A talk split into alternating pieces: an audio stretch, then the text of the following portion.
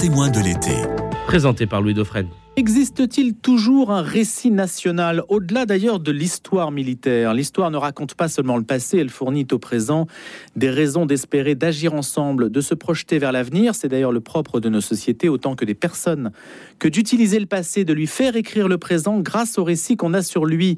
Cette entreprise était très forte au 19e et au 20e siècle, mais aujourd'hui, tout ce qui en constituait les repères familiers, du moins en apparence, des repères structurants, tout cela semble l'être beaucoup moins, de sorte que devenu comme étranger à notre propre histoire, on ne sait plus très bien ce qu'il faut transmettre, ni même qui l'on est.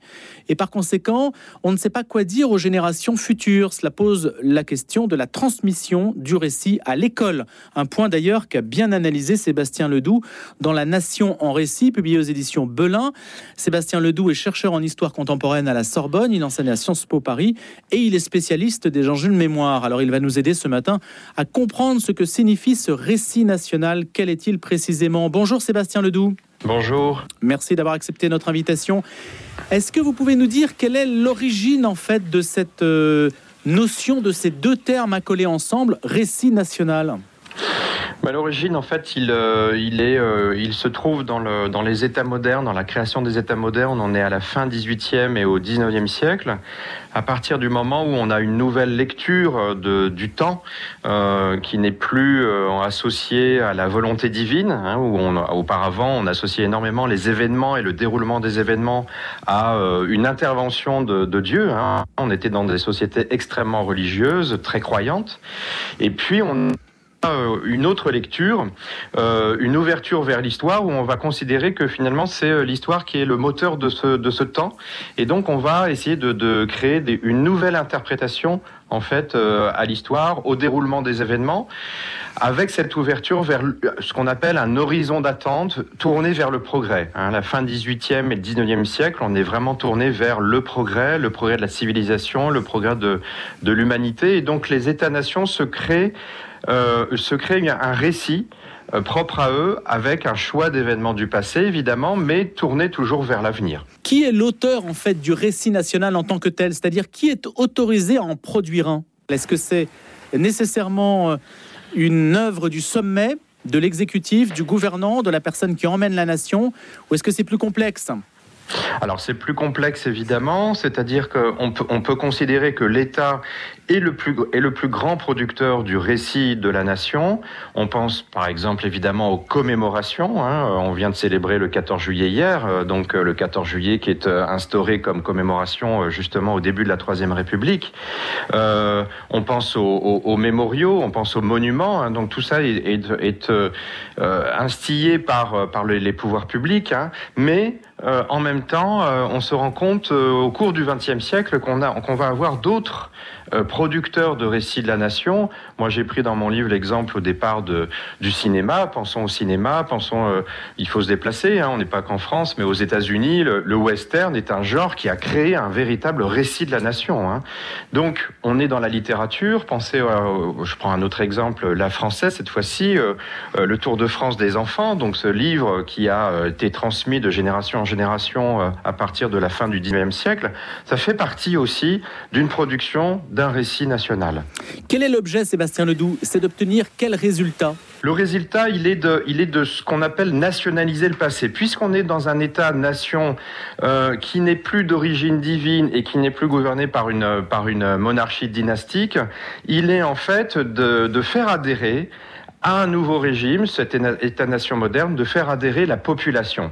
C'est-à-dire que la population puisse se référer à cette entité politique qui est la nation. Donc on parle de nationalisation du passé à la fin du 19e siècle et au début du 20e siècle. Là, je reprends notamment le cas français.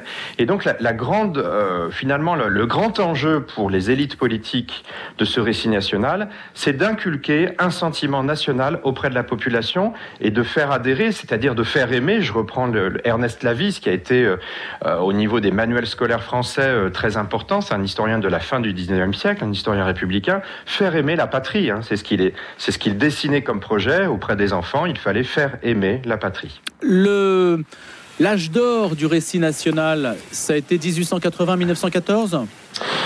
Alors l'âge d'or, c'est un peu compliqué parce que c'est souvent une lecture qu'on fait aujourd'hui, sachant qu'on était justement dans un travail d'adhésion à la nation, enfin de la population française à la nation. Moi, j'ai du mal à parler d'âge d'or parce qu'en fait, on se rend compte de par les études aujourd'hui, au niveau du récit scolaire notamment, que c'était beaucoup plus compliqué que ça. En tout cas, ce qu'on peut considérer, c'est que cette période-là est tournée vers, il faut le préciser, et c'est ce qui amène 1914, vous citez 1914, cette période est tournée vers la revanche contre la Prusse et donc contre l'Allemagne après la défaite de 1870. On a aussi toute une littérature autour de justement de la question de la revanche, venger les pères humiliés par la défaite et par la perte de l'Alsace-Lorraine. Donc on est plutôt tourné vers la vengeance et la revanche qui va amener évidemment 1914. Alors est-ce qu'on peut dire, Sébastien Ledoux, que il y a une mutation que l'on peut constater au détour des années 60, puisque c'est forcément le temps des mutations. Vous citez par exemple le film Le Chagrin et la Pitié, qui vient briser en 71 la mise en intrigue de l'histoire nationale en mettant en scène des témoignages d'individus qui n'ont pas résisté ou qui ont collaboré avec l'ennemi. Est-ce qu'en entrant dans la phase dite de la déconstruction, inévitablement, on arrive à la situation actuelle où tout est déconstruit et où le récit national a du mal à exister en tant que tel, à être identifié ? Alors c'est là aussi un peu plus compliqué que ça. Je dirais que ça se passe en deux étapes. Première étape, c'est une étape effectivement de réflexion, de critique.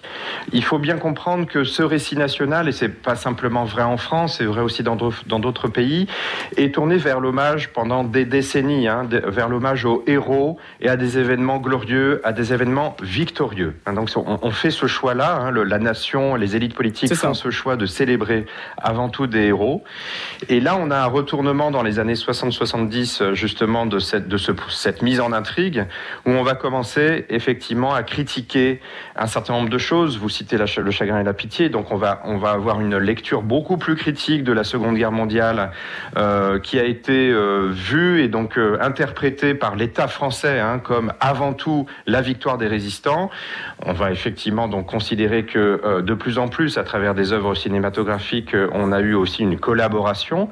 Et puis le deuxième temps, donc ça c'est la phase critique, et le deuxième temps c'est à partir des années 80 et surtout 90 où on va plutôt se tourner vers un hommage aux victimes et notamment aux victimes civiles, et on va considérer qu'une société va finalement se refonder, se reconstruire à travers justement ce que j'appelle la mémorialisation, c'est-à-dire la mise en récit des victimes de crimes, de violences comme le génocide des Juifs, mais aussi comme la traite et l'esclavage, etc. Donc on est vraiment dans une autre intrigue du récit national. Et aujourd'hui, comment interprétez-vous par exemple le phénomène indigéniste ? Le phénomène indigéniste, si vous voulez, il est en fait dans cette remise en cause. On est dans ce prolongement critique du passé national. On est évidemment dans une remise en cause beaucoup plus radicale cette fois-ci du passé national sous un angle accusatoire. Et dans une lecture, je dirais, beaucoup plus une sorte de lecture. Je parle de lecture radicale, c'est-à-dire une lecture idéologique presque. C'est-à-dire on va voir le passé uniquement finalement à travers ses crimes, à travers les crimes de l'État français qu'il a pu commettre, et donc dans une vision raciale. Donc là, on est dans une lecture idéologique, si vous voulez. Mais Sébastien Ledoux, on pourrait dire que la lecture critique que vous qualifiez d'idéologique ne l'est pas moins que la lecture méliorative qui consiste à valoriser les actions de l'État. Finalement, c'est juste l'envers d'un récit. Est-ce que ça appartient encore au récit quand on est critique, ou est-ce que ça n'est plus du récit national ? Alors si, c'est-à-dire que le récit national, il s'est complexifié à partir des années 80-90, et donc là, finalement, j'associerais le travail des historiens. C'est-à-dire qu'en fait, les élites politiques ont vu qu'ils ne pouvaient plus faire, alors ils le font parfois, évidemment encore, mais ils ne peuvent plus faire de récits sans le travail des historiens. Alors ça a été Jacques Chirac avec le discours du Vél d'Hiv, qui s'appuyait sur des travaux historiques, qui pointaient justement la participation de Vichy à la persécution des Juifs. Et puis, très récemment, vous voyez, voyez, par rapport avec Emmanuel Macron par rapport à la guerre d'Algérie ou par rapport au rôle de la France dans le génocide des Tutsis au Rwanda, on a fait appel, enfin Emmanuel Macron directement a fait appel à Benjamin Stora, à Vincent Duclert, donc des historiens, et on se rend compte en fait que ce récit se construit aussi finalement avec une part d'objectivité scientifique. Sébastien Ledoux, quand on veut accuser la France, on dit finalement, puisque vous citez l'Algérie et le Rwanda, on dit la France est coupable, etc. On ne dit pas la République. Curieusement, est-ce que vous mettez une différence entre ces deux notions? Hier, on en parlait avec notre invité précisément, qui lui était partisan de dire que la France et la République ne sont pas des notions équivalentes et que ça ne se superpose pas, qu'il faut distinguer les deux. Est-ce que vous êtes d'accord également pour faire la clarification sur l'utilisation de ces deux notions? Alors effectivement, il faut dissocier les deux. Il faut dissocier les deux dans la mesure où on a la participation ou l'implication parfois soit d'un corps en fait administratif, des élites. Je pense à Vichy notamment, la haute administration, un gouvernement, soit effectivement une partie de l'armée. Je pense à la guerre d'Algérie, et pas toute là encore. Il faut dissocier. Soit, et on l'a vu avec le rapport Duclert, Mitterrand et ses conseillers, finalement, quelques personnes qui vont opter pour, au départ, finalement, le régime Hutu, donc un soutien au régime Hutu. Donc il faut toujours dissocier, finalement, ces actions humaines avec la nation, sachant que vous avez un énorme débat, pas un énorme débat justement, mais vous avez tout un débat, et je pense à Robert Badinter, après la déclaration du Vél d'Hiv de Jacques Chirac, qui lui a pointé la responsabilité de la France. Il a décidé de ce choix de la France, et c'est beaucoup plus compliqué finalement que cela. Robert Badinter, lui, est tout à fait contre, il considère que c'est Vichy et pas la France qui a été complice des persécutions antisémites. Il y a tout un débat juridique, mais aussi philosophico-politique. Parce que, qu'est-ce que la France finalement? C'est aussi, on peut considérer, un ensemble de citoyens, un ensemble de ressortissants. Et là, on s'aperçoit que vous avez, pour reprendre le cas de la Seconde Guerre mondiale, évidemment, un certain nombre de personnes qui ont été contre le régime de Vichy, qui s'y sont opposées au péril de leur vie. Donc c'est beaucoup plus compliqué que de considérer que c'est la France.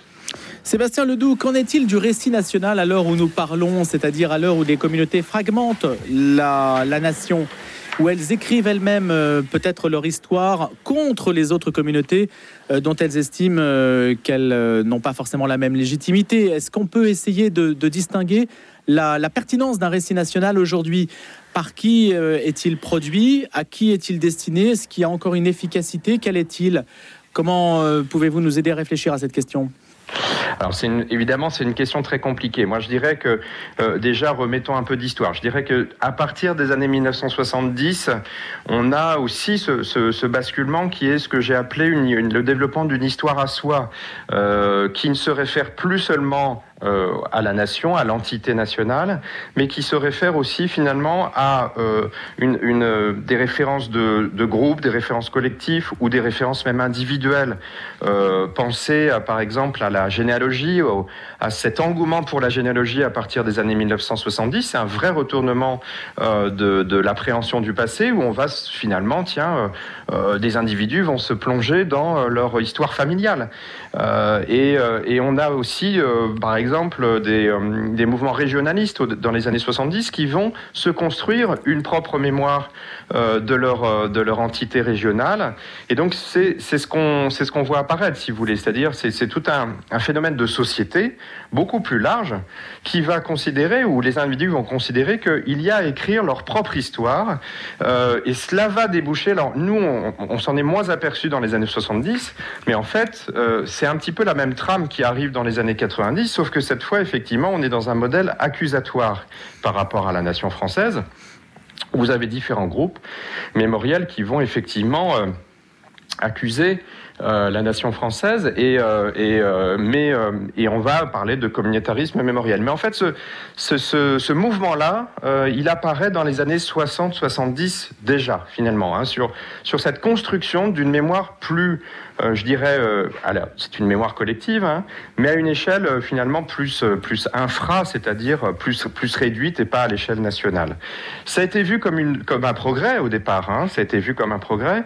Alors votre question, elle est évidemment évidemment très complexe. Je dirais que l'État essaye de garder le contrôle, et quand je dis l'État, c'est aussi le président de la République qui est considéré en France comme un locuteur de la nation, c'est-à-dire celui qui va dire l'histoire nationale. C'est toute une tradition politique française.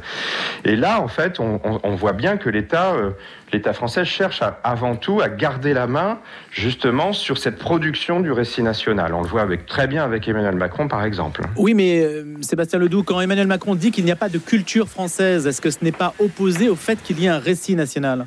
Alors, oui, je sais qu'on lui a beaucoup reproché cette phrase. Disons que la question du récit national est une question beaucoup plus tournée vers une temporalité. C'est-à-dire, alors, et c'est pour ça que, et vous l'avez rappelé en début d'émission, c'est pour ça qu'elle touche à des éléments d'identité extrêmement fortes, c'est-à-dire, finalement, qui nous sommes, d'où venons-nous et en gros où allons-nous.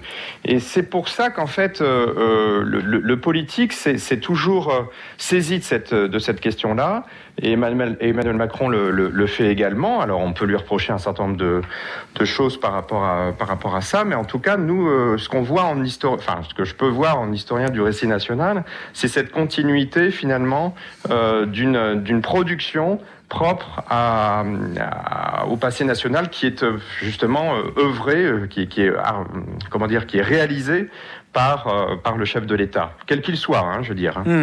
Comment voyez-vous le récit national dans le cadre de la présidentielle qui s'annonce? Est-ce qu'il y a un récit national de droite, de gauche? Est-ce que chacun va avoir le sien?